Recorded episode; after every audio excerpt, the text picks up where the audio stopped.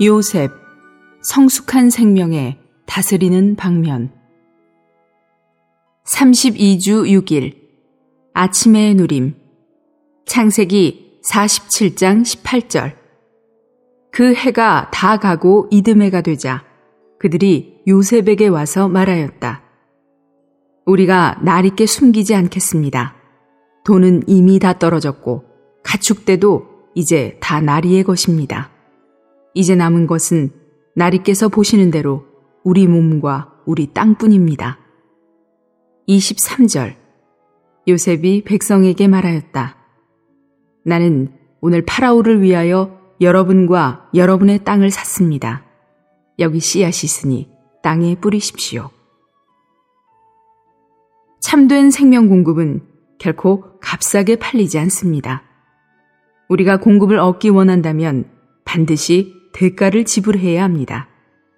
후하다는 개념은 세상적인 관념입니다. 요셉은 후하지도 않고 인색하지도 않은 또 다른 영역, 곧 오직 공급과 대가만 있는 다른 영역 안에 있었습니다. 주님의 회복 안에는 값싼 것이 없습니다. 만일 여러분이 양식을 원한다면 반드시 대가를 지불해야 합니다. 여러분이 큰 대가를 지불한다면 큰 공급을 받을 것입니다. 오늘의 읽을 말씀. 양식을 얻기 위하여 요셉에게 온 사람들은 네 종류의 대가, 곧 그들의 돈과 가축과 땅과 그들 자신을 지불했습니다. 이러한 네 가지 항목들은 오늘날 우리가 지불해야 하는 모든 대가들을 다루고 있습니다.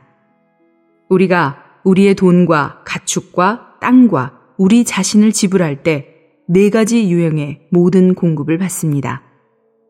그 첫 번째 공급은 네 번째 공급만큼 희귀하거나 값비싸지 않습니다. 각각의 공급은 그 이전의 공급보다 더욱 귀하고 마지막 공급은 모든 것 중에서 가장 귀합니다. 표면적인 이해에 따르면 돈은 우리가 의지하는 것입니다. 사실 돈은 편익을 대표합니다. 어떤 이들은 편익을 잃어버리는 것을 걱정하기 때문에 공급을 위한 대가를 지불하려고 하지 않습니다. 주님의 회복의 길을 택하는 것은 큰 대가가 요구되며 편리함을 잃어버려야 합니다. 분명히 여러분이 이 길을 택한다면 자신의 편익을 잃어버릴 것입니다. 그러나 여러분은 공급을 얻을 것입니다. 양식의 공급을 위하여 사람들이 지불해야 할 두 번째 항목은 그들의 가축이었습니다. 가축은 우리의 생계수단을 의미합니다. 오늘날 여러분은 자신의 자동차에 관해 많은 염려를 할 것입니다. 아마 여러분은 그것이 도둑맞을까봐 걱정할지도 모릅니다. 그렇다면 여러분의 자동차가 여러분의 나귀입니다. 박사 학위가 있는 어떤 사람들은 그들의 학위가 나귀이며 또 다른 사람들은 그들의 직위가 나귀일 것입니다. 그러나 풍성하신 분, 공급하시는 분이신 그리스도께서 여기 계십니다. 그분은 후하지도 인색하지도 않으십니다. 그분은 우리에게서 어느 것도 빼앗기를 원하지 않으시지만 우리의 유익을 위하여 우리에게 대가를 지불하기를 요구하십니다. 그분은 그분의 공급을 결코 값싸게 팔지 않으십니다.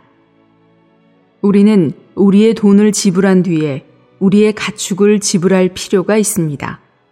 오직 우리의 가축을 넘겨드릴 때에만 두 번째 공급을 받을 것입니다.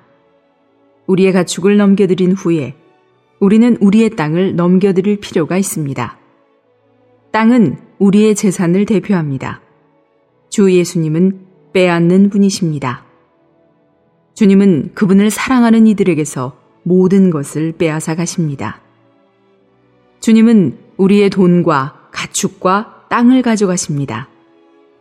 주님은 그분의 회복 안에서 우리의 모든 것, 곧 우리의 편익과 우리의 생계수단과 우리의 재산을 빼앗아 가십니다. 만일 우리가 우리의 땅을 주님께 기꺼이 드린다면 우리는 세 번째 공급을 받을 것입니다. 주님께서 요구하시는 마지막 항목은 우리 존재의 각 방면을 포함한 우리 자신입니다. 주 예수님은 우리의 모든 부분을 요구하실 것입니다. 여러분은 그분께 여러분의 귀를 들인 적이 있습니까? 그렇다면 여러분은 그리스도 이외에 다른 어떤 것도 듣지 않을 것입니다. 여러분은 입술을 들인 적이 있습니까?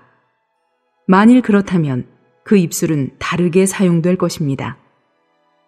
주 예수님께서 여러분의 전 존재를 요구하신 적이 있습니까? 나는 자신의 전 존재를 주님께 넘겨드린 사람들이 많지 않을 것이라고 생각합니다. 오늘날의 기독교 안에 왜 그렇게 많은 의견들이 있고 건축과 하나는 거의 없습니까? 그것은 극소수의 사람들만이 그들 자신을 그리스도께 드리려고 하기 때문입니다. 사람들은 요셉에게 마지막 지불을 함으로써 곧 그들 자신을 드림으로써 최상의 몫을 얻게 되었습니다. 가장 높은 대가를 지불할 때 우리는 최상의 몫을 누립니다. 결국 우리는 만족을 위한 음식을 얻을 뿐 아니라 재생산을 위한 씨도 같습니다.